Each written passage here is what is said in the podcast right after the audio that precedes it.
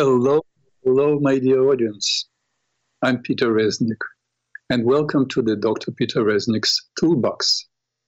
Today, once again, I intended to hold an open mic show, and once again, I was told that for some reason uh, the telephones do not work.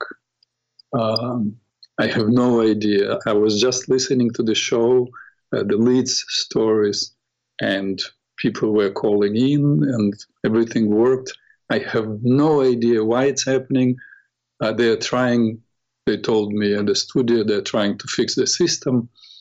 I understand nothing about these technological things. In fact, my children have been trying to teach me to, how to use Zoom for the last couple of months, here and there, of course. And guess what? I still didn't get it. I use Skype, which I have been using uh, since 2003 when I just when they just came out in the market. I teach my classes and I give sessions through Skype, and it works fine. But the truth is, I wish I would be. It would be easier for me to learn these things, but somehow my brain doesn't click with it. So um, I hope the somehow it will work out. Just in case, if suddenly today the audio system starts working, um, I want to give you the telephone number to, to try to call 888 874 4888 but they told me that for whatever reason, uh, they cannot receive your calls. Please give it a try. I hope next week the problem will be resolved. Um, I know last week they also told me there was a problem and, and it's still not resolved till today. Uh, you cannot call me, but you can write to me. So please do write uh, with your comments, and your questions. Uh, and in the following show, even if the phone system doesn't work, which would be crazy, kind of, I mean, how much time do you need to fix it? But uh, I will be able to address your questions or share with the comments if you write them. So my email is drpeterreznik at gmail.com. G R P E T E R, another R E Z N as Nancy I K at gmail.com. And of course, you can always visit my website, uh, same drpeterreznik.com. Today, I decided since I cannot um, interact with you, and by the way, I have to tell you, for more than a year, I've been telling you, I don't want just to lecture, even though I gave so many talks on different subjects and I invited, I think, more than 20 speakers from health field. I most what I wanted to do is to uh, to interact with you, that you call in, uh, ask questions, and I do my best uh, answering your questions. But for some, for some reason, and, and in the last, uh, so except the last one, uh, four or five shows, it was wonderful. People were calling in, and we had this back and forth interaction. I loved it, and people loved it. But unfortunately, it cannot happen right now. Uh, so today we'll go back to the subject I started a long time ago, and we never finished it. I didn't intend to finish it quickly because it's a huge program. If you remember, it's my program that eventually will become a book. And I am trying to finish the book, but it's available now as a program called Six Pillars of Well-Being.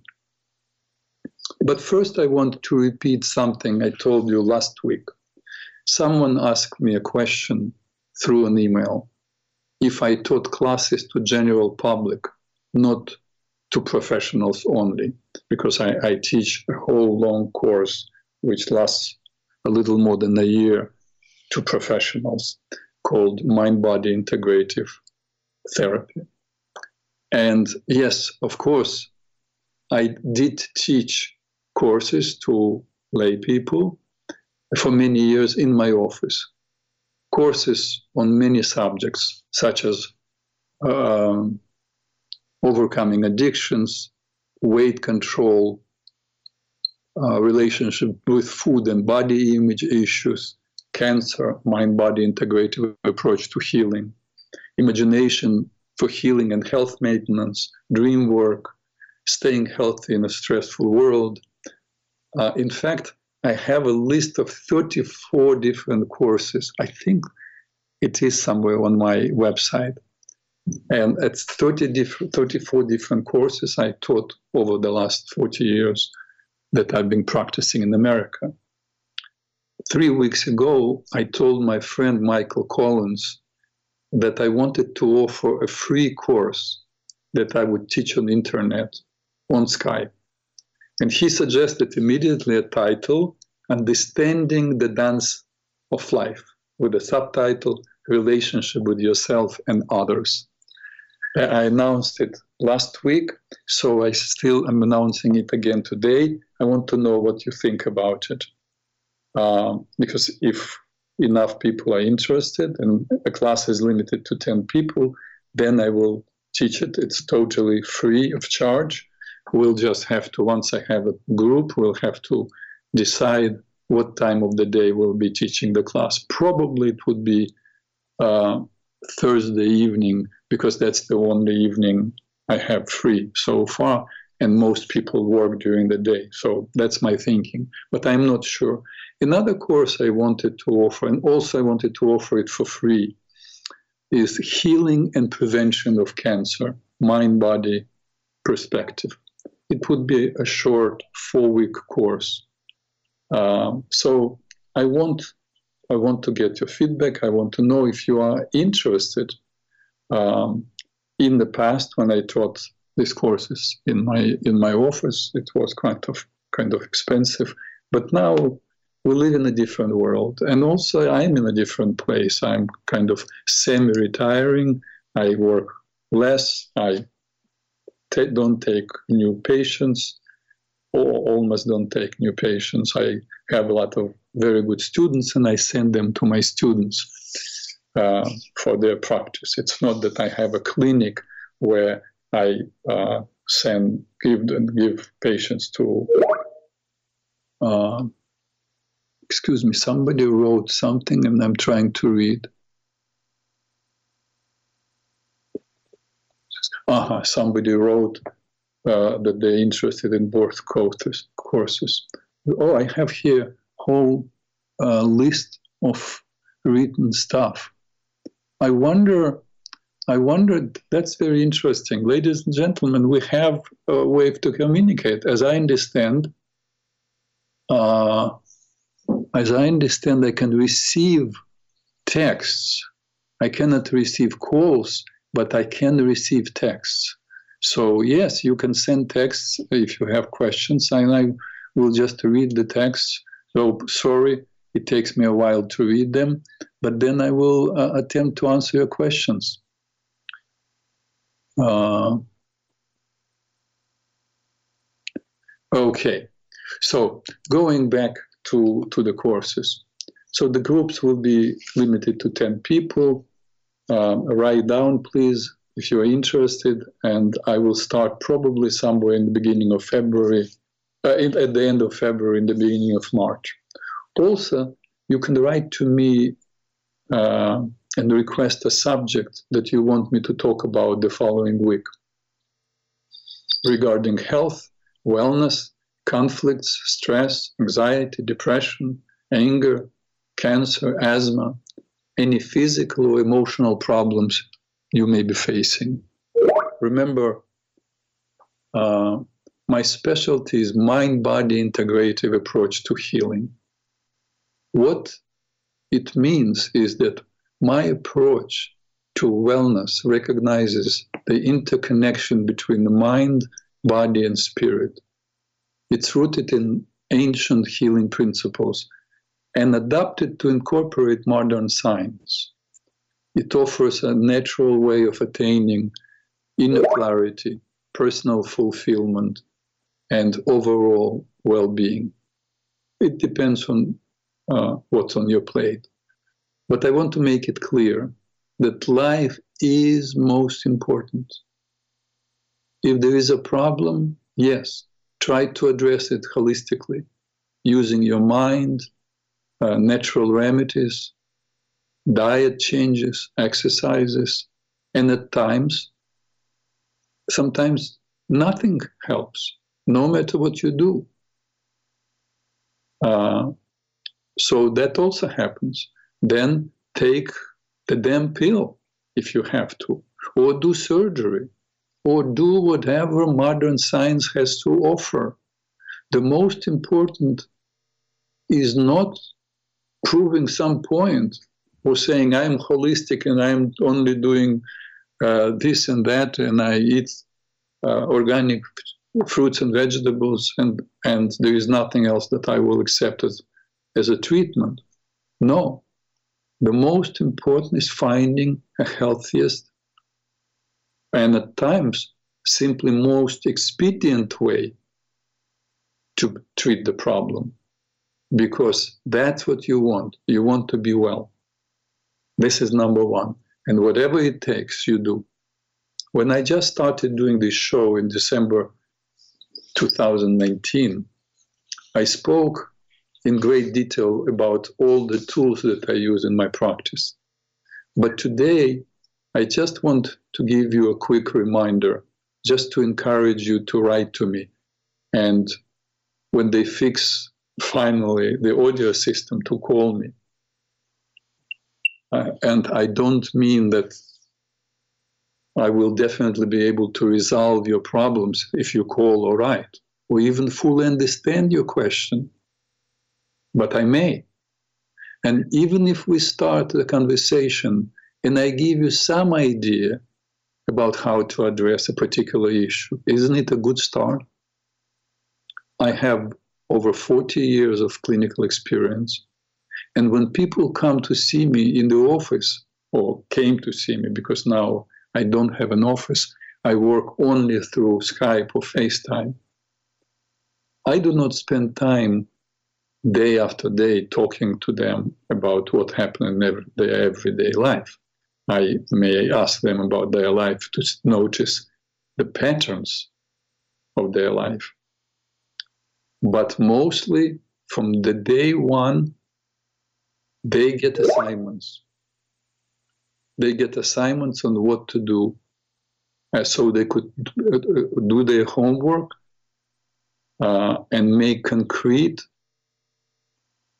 steps to improve the quality of their life that week right away. I have to apologize. People are sending me texts, and I realize I cannot do both. I cannot read those texts quickly. Uh, maybe uh, whoever is now is in charge of, of the Skype the operation can say it out loud, but I cannot talk to you and read the text at the same time. I never was able to do it. I don't know how other people do it. Uh, I, I, think I told you many times uh, in the past I have taught thousands, not hundreds, thousands of courses and workshops and gave thousands of lectures in the last 40 years. Uh, but it's all to people that I can see. I can see their eyes, I can interact with them. And doing this radio show is totally new thing for me. I am kind of in all in this it's been almost a year and a half i'm still not comfortable doing this show because i don't see people that that i'm talking to that's why it was so good when people could call and talk to me and this quick uh, i see a whole list of texts that is written now but i'm a slow reader and i would have to abandon you ladies and gentlemen and start reading this uh, ma- mail, and I, of course I will not do it. Uh, some of you already called me, and then called me, uh, called me, and we, when when when I was able to receive the calls, and then called me weeks later, thanking me for helping to improve the quality of their lives. And I thank you for those calls and for those emails. I have no idea what you may present in your question when you call or when you write. And I have no idea to what degree I can help. I only know that I have a lot of experience and I surely want to be helpful. Just let me tell you in few words how it works. And then we'll go to uh, uh, six pillars of well being. Regardless what the problem is, at the heart of my therapeutic approach are two guiding principles. First, that all problems, whether physical or emotional, are considered within the larger web of your life. And issues in one area often, if not always, point to the need to correct imbalances that exist within other vital aspects of one's life. And the second principle is that we all possess innate mental resources. We're born with them that can be used to restore the balance, to restore harmony and health in our lives. So, no matter what the issue is, there are a couple of things that I do, or I can say that I teach. One is to gain a broader understanding of your life challenge or the problem that you're facing, enabling you to develop a treatment approach that is holistic and curative in five, ten minutes uh, that I may only give you, uh, I may give you just few ideas. I'm talking about not in a full psychotherapy session, in five, ten minutes that you call and you are here with me on the air. I may give you some ideas on how to develop that treatment approach. The rest you will have to do on your own. Or I may give you an idea and the whole problem will be resolved. We never know. I, I remember there was a wonderful woman, I, I remember her name now, Carol from Brooklyn. She called at least three times, and each time with serious problems. Not problems, serious questions. For example, I, I remember the first question was, a question and I pondered on it for a long time uh, because everybody asked this question. But she called and said, How do you find the purpose of your life? So, and we discussed it. And then she found it being very helpful. And she called again. And then she called again. That's exactly what I'm hoping. I'm hoping that we develop this relationship where you call and I, not, not, necessarily that I'm able to answer entirely your question, but I may. I may answer it partially. I may direct you in the, right, in the right path.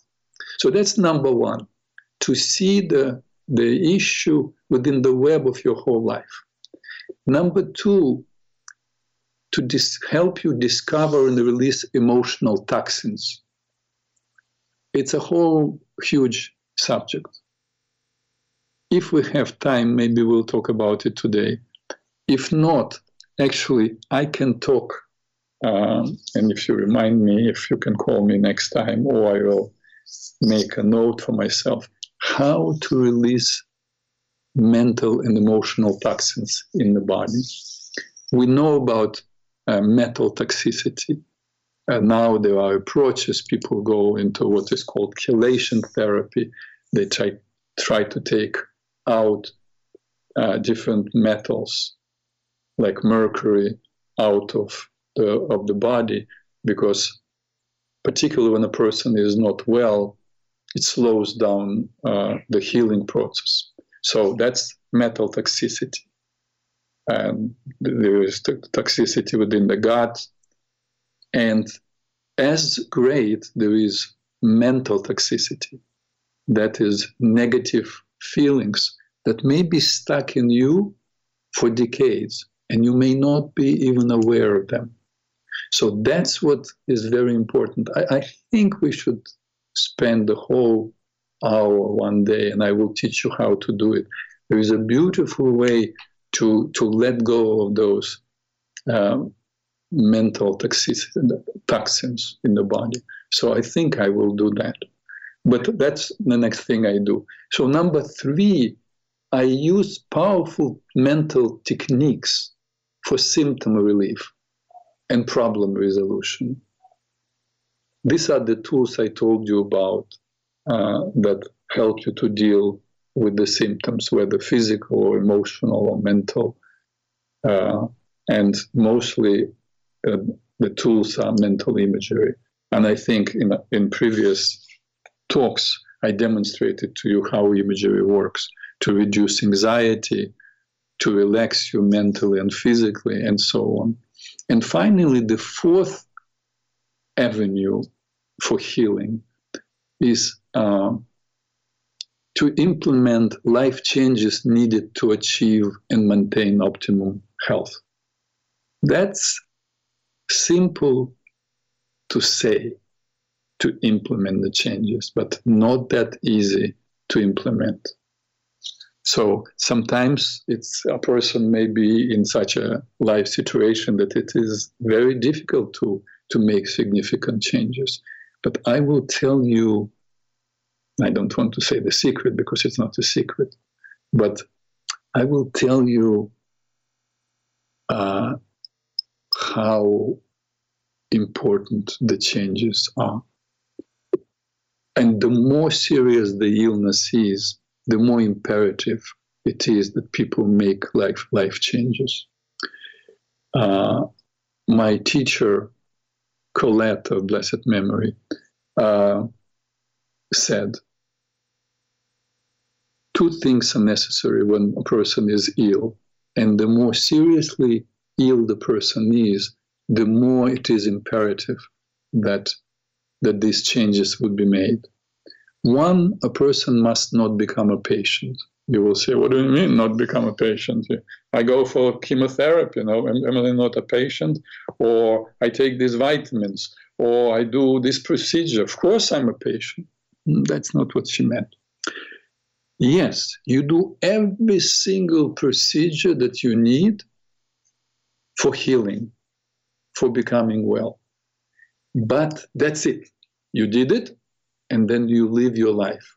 You do not interrupt your life. You don't start now become. You don't become a junkie, uh, going on internet every day reading about uh, your particular problem. Uh, hundred different ways to approach how many people die. Don't. You are not statistics. You are not statistics.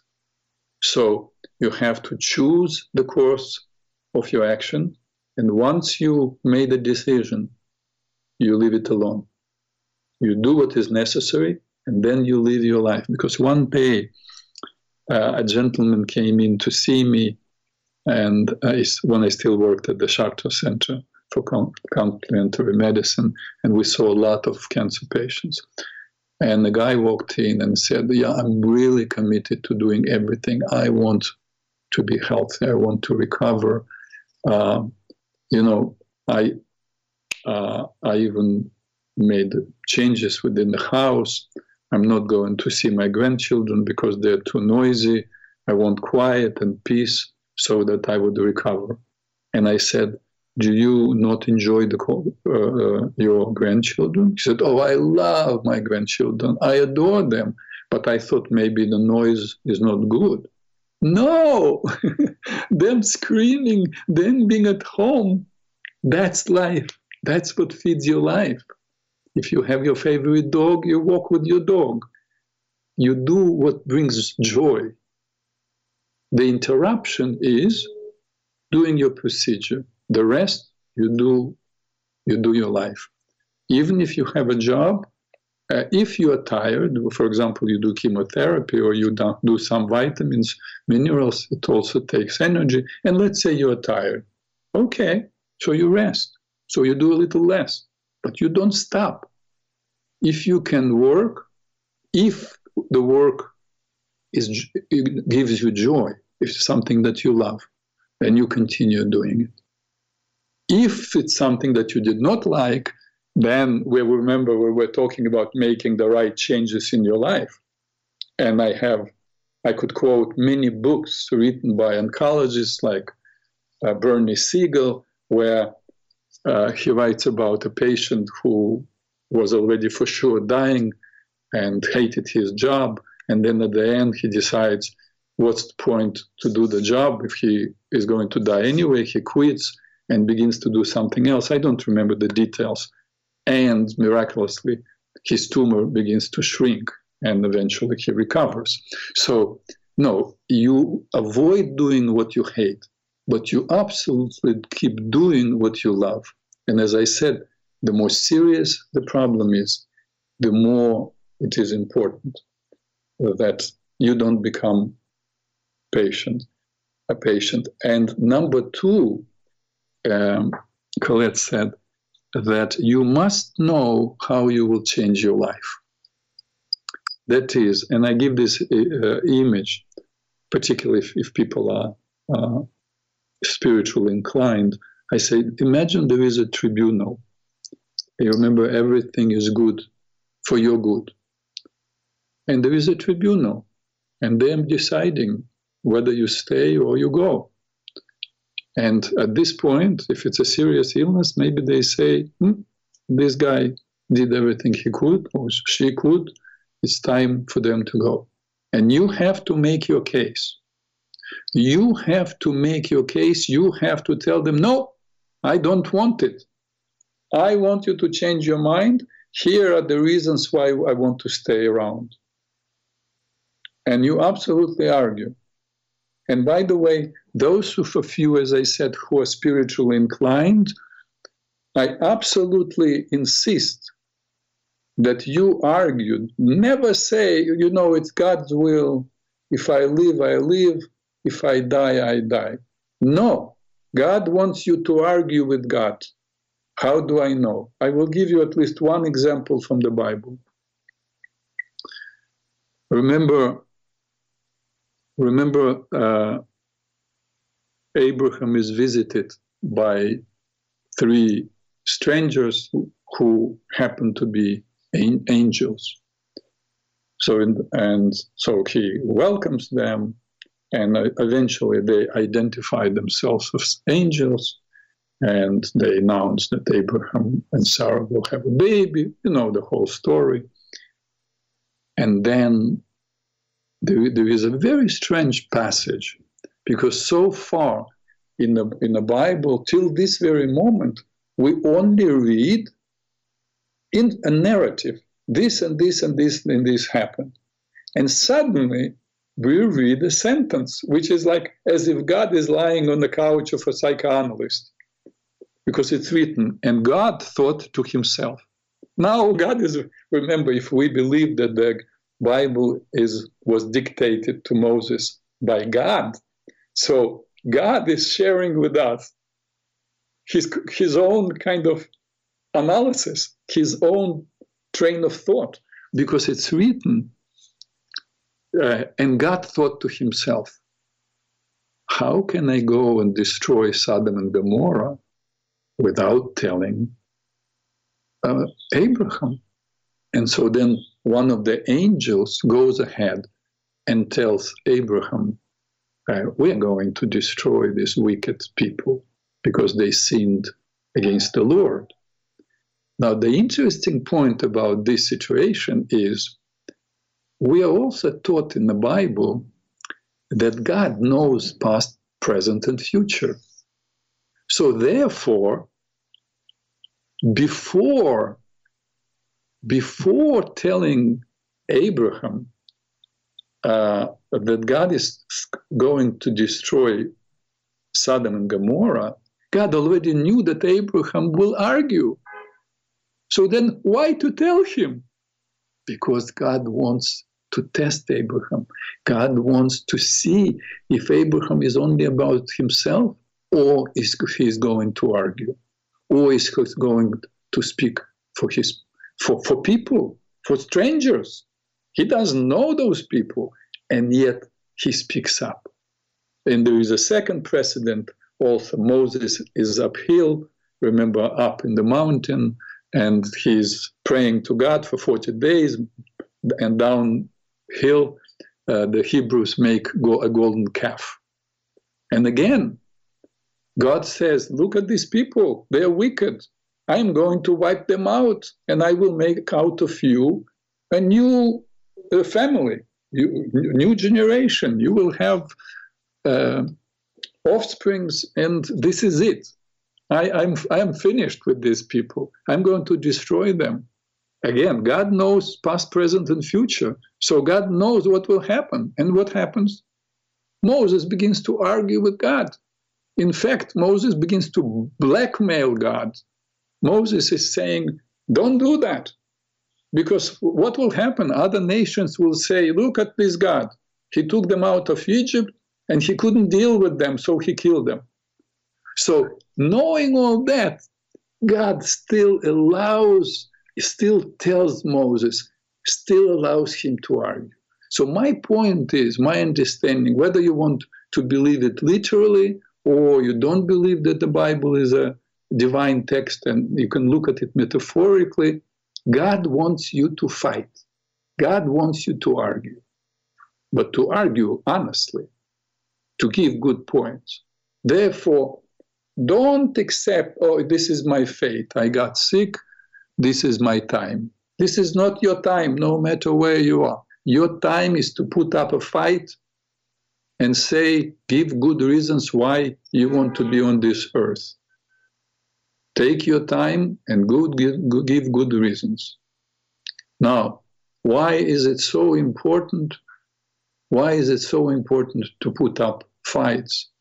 And why is it important to do cleansing of your, uh, like remember I told you, your emotional toxins? Why is it so important to have good attitude? I will tell you. I want to share with you two studies that happened a while ago. One is uh, a, study was done at Stanford University. They studied 1,035 patients who had a heart attack.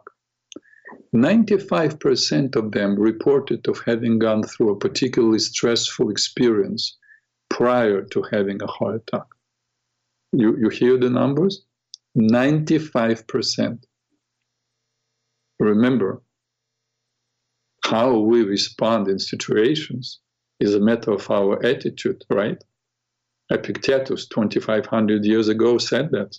It's not the things or events that affect us but the attitude that we take toward them. Right? So, but remember, 95% of people who had a heart attack had some stressful experience just before their heart attack. Now, all patients were divided in three groups. Remember, this is experiment at Stanford. One group was simply examined by a physician the other group was examined by a physician, and in addition, people were advised on diet and exercise. And the third group, in addition to the examination by a physician and diet and exercise instruction, these people were taught how to change their attitudes and behavior. That's exactly what we're talking about, right? All patients were followed for five years. When statistics was finally examined, it was found that the group that received information on, on diet and exercise had half as many heart attacks than the group that did not, than the group that was only visiting a physician. Half. But the group that was taught how to change the attitudes and behavior had one third of heart attacks compared to the quote diet group, and one fourth, one fourth of the patients who were just followed by physician.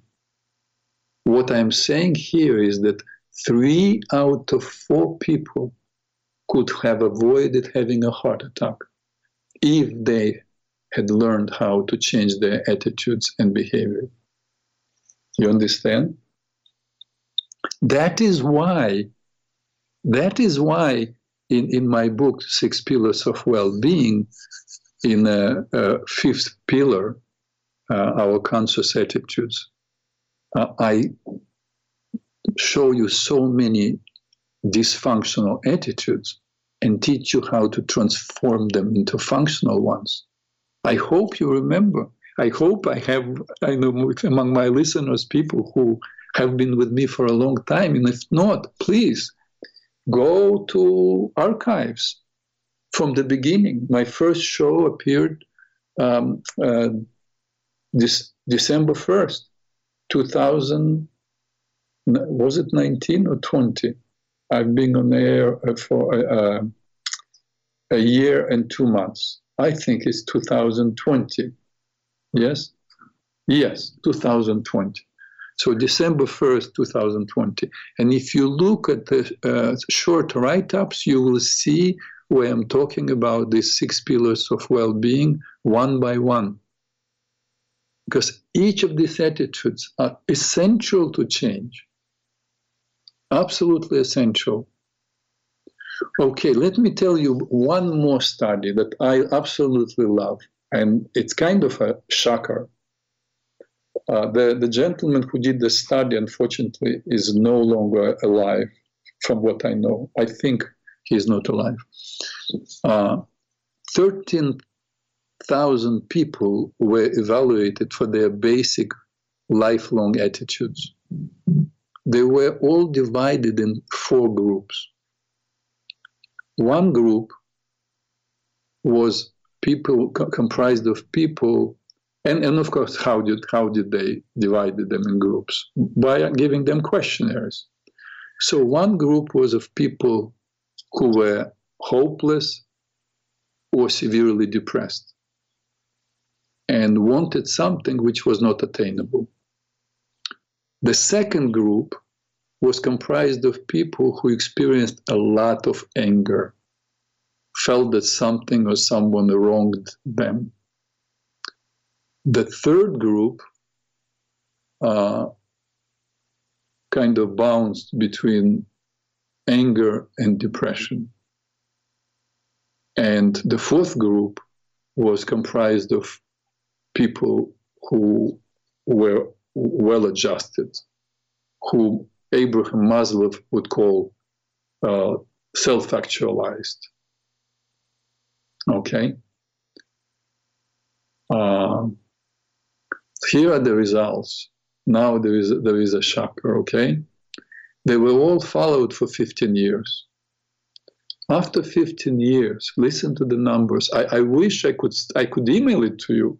I wish you would like share it with people. I am surprised that this study is not all, all over the world and, and not taught in every university.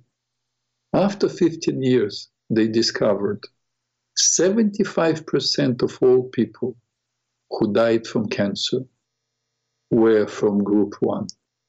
Remember what group one it was? Hopeless, severely depressed, wanted, wanted something that was unattainable. 75% of people who died from cancer were from this group. How about that? Now, 75% of people who died as a result of a heart attack or blood vessel disorder were from group two. I remind you, it's people who were angry, who felt that someone or something wronged them. 9% of those who died from cancer or heart problems were from group three. Only 9%, but still and that's people who bounce between anger and depression, which which suggests that uh, when you go in between, you are not staying in the same place. There is movement. There is some kind of movement. Uh, you you're not only living in in grief and regret, and anger is even though it's not healthy, it's a reaction and it takes you out of the depressive state. So that's why I would say that statistics came up. We're not finished with it. Now, less than 1% of those who died from cancer or heart problems were from group four. And what did I say group four was? It's group of well-adjusted people, people who basically, Maslow called them self-actualized.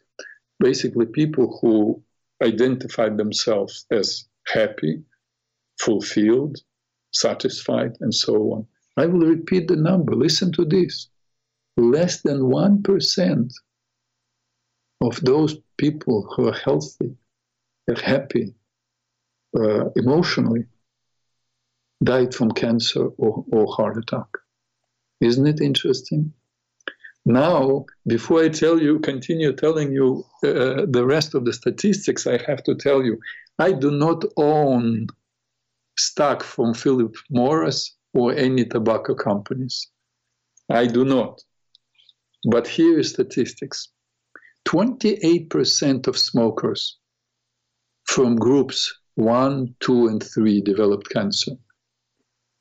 20, it's a very high percent. 28% of people who were either depressed or angry, who smoked, developed cancer. Only 0.8%, which means less than 1% of smokers from group four, from the group of happy people, developed cancer. We're talking about 35 times higher uh, cancer rate between people who are happy, fulfilled, in the right field that they're in the right place in life, versus people who are angry or depressed. Are, are you as impressed as I am? I hope you are. I hope you are writing down these statistics. Uh, I, I, believe I got these statistics from from the book by Blair Justice. The book, the name of the book is Who Gets Sick. So, uh, one more piece, and we're finished with the statistics. Over a period of 15 years, 16% of all people from groups 1, 2, and 3 developed cancer. Over a period of 15 years, 16% of all people from group 1, 2, and 3. That is, the amount of people was 13,000. So 1,690 people developed cancer. So, and I told you the small small percent of, um, of, people who developed cancer who uh, who were from group four, and that was less than one percent, zero point eight percent, as opposed to sixteen percent. You understand what we're talking about? That's why it's important. Be happy. Remember the, the I don't remember the guy who sang it uh, don't worry, be happy. Uh, that's why we need to change our attitudes because everything depends on our attitudes. I just I just got a call, and I'm going to a, a couple of days ago, and tomorrow I'm going to see a couple, and I don't know if I, I told them I don't know if I can help you only if you are totally committed to doing work. Uh, and it's anger. The guy is angry, and the and marriage is falling apart. And the reason I was so concerned about about the, even starting with them, he said, you, she said to me, "You understand? I am a man, so if she says something like this, how can I take it? I'm a man." So what? You're a man. And what does it mean? You have to be an asshole, you have to hit your wife? I mean, this is amazing. People, if you would, if you would know how people talk, uh, there is a wonderful, wonderful book uh, by Marshall Rosenberg.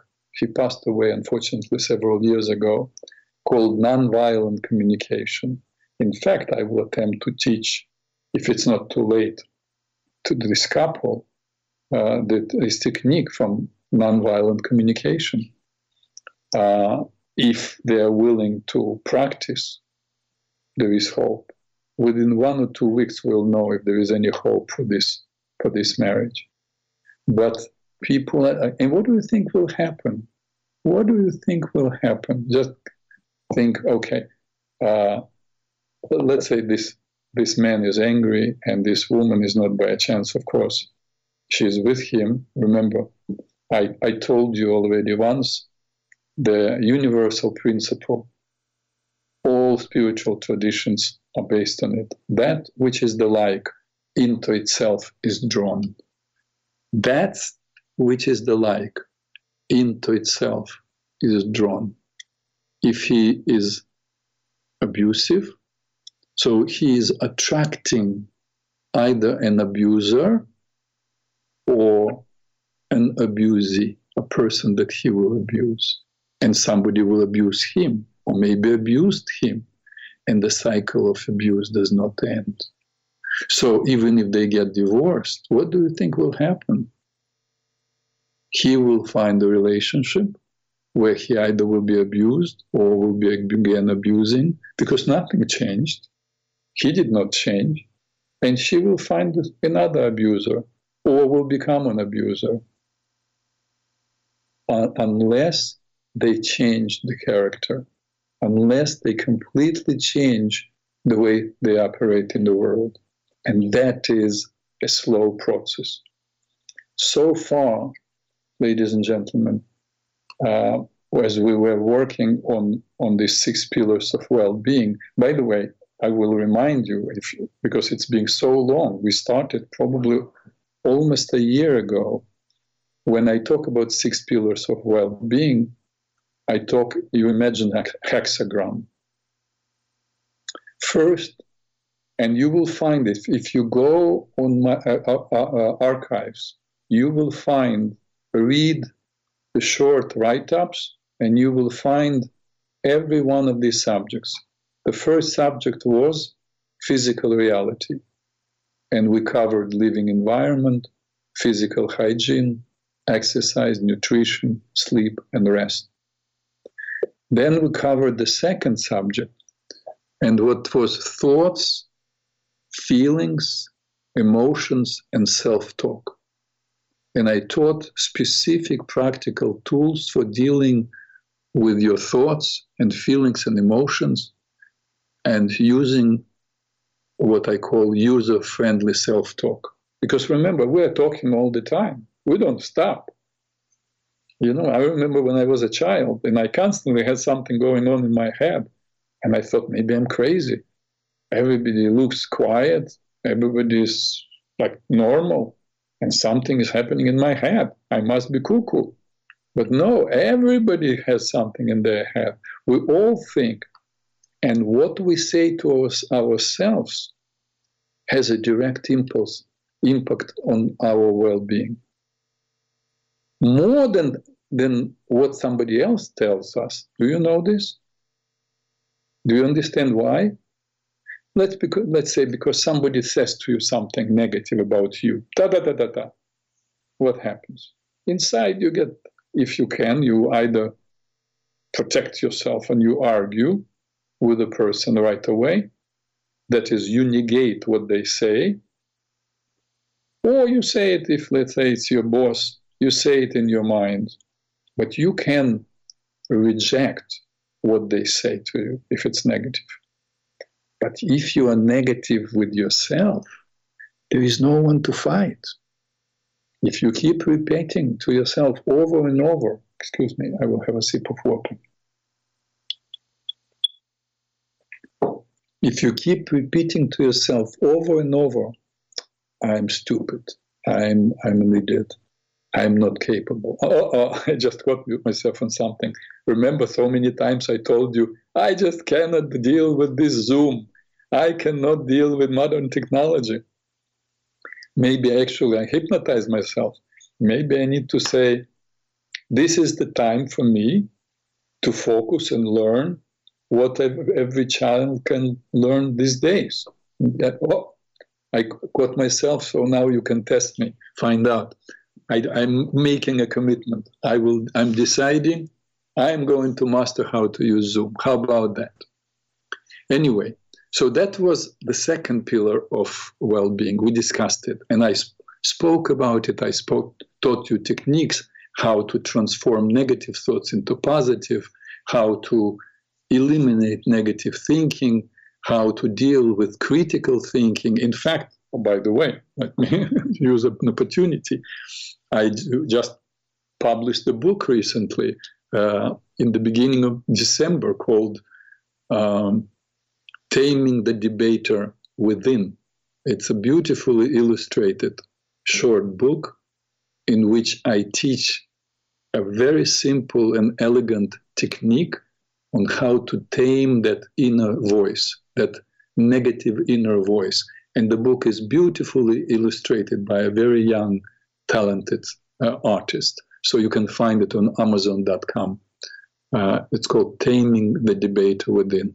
Or you can find it if you want digital copy on my uh, website. Anyway, so the next uh, pillar I spoke about was social conditioning. That is, we were examining the communal and social beliefs, and I was guiding you how to choose your own path. First, how to identify where these beliefs come from, and then how to make choice for yourself. Then we spoke about our unconscious beliefs and attitudes. That's the most weird thing because listen, some, you know, sometimes in a conversation, people say, unconsciously, I believe this and this. if, if it's unconscious, you don't know what you believe because it's unconscious. But some, not sometimes, very often, we act totally, totally from our subconscious mind. It's a program, and we're not even aware of it. The program could have been written when we were a child and we don't really know where it comes from, but there is a knee jerk reaction. But I have a series of very elegant exercises, and you can find it again on, um, on archives. I give you a series of mental exercises discovering your unconscious beliefs about life, about marriage, about friendship, about money, and many other subjects. And finally, we have two more pillars to, fo- to cover your conscious beliefs and attitudes, and then moral and spiritual uh, reality, exploring the world of spirit. And so far, uh, as many those of you who've been following it know that we are on conscious beliefs and attitudes. That's where we are. And so far, we've, we covered. And again, you can follow, it's all in our archives. So far, we covered, I believe, uh, we spoke about guilt. And again, when, when we I say we spoke about it, we went in great details of where something, the quality comes from or attitude, what it is, and how to transform it. So we covered guilt, we covered judgment, even though I believe we need to talk more about judgment. It's such a huge, huge issue. But I give you concrete tools on how to deal with it. Then we spoke about ingratitude. We spoke about jealousy, about doubt, about worry, about expectations, about arrogance, and anger. Uh, in, in fact, uh, I actually intended, and I see my time is almost up, but even though I spoke in one, my last talks, I, I probably already a couple of months ago about anger, and I thought I spoke about it exhaustively.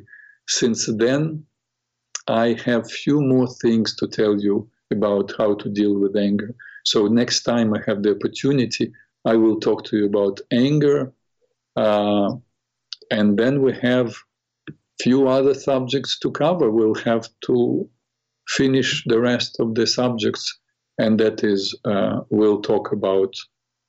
Uh, I believe what is left: uh, apathy, vanity, greed, and denial. And then we'll be finished. And then I will test you. Just kidding. But then, no, oh no. And then we'll be talking about spiritual and moral issues. So it's a huge subject. And I hope, I, I don't think all, but I hope some of you at least have been following this subject and enjoyed it and, and benefited from it. Uh, and if you have any questions regarding uh, these six pillars of well-being, you're absolutely welcome to write to me. Excuse me. And I hope next week we'll have communication through the telephone. And I'm looking forward to your calls. Uh, now my time is up.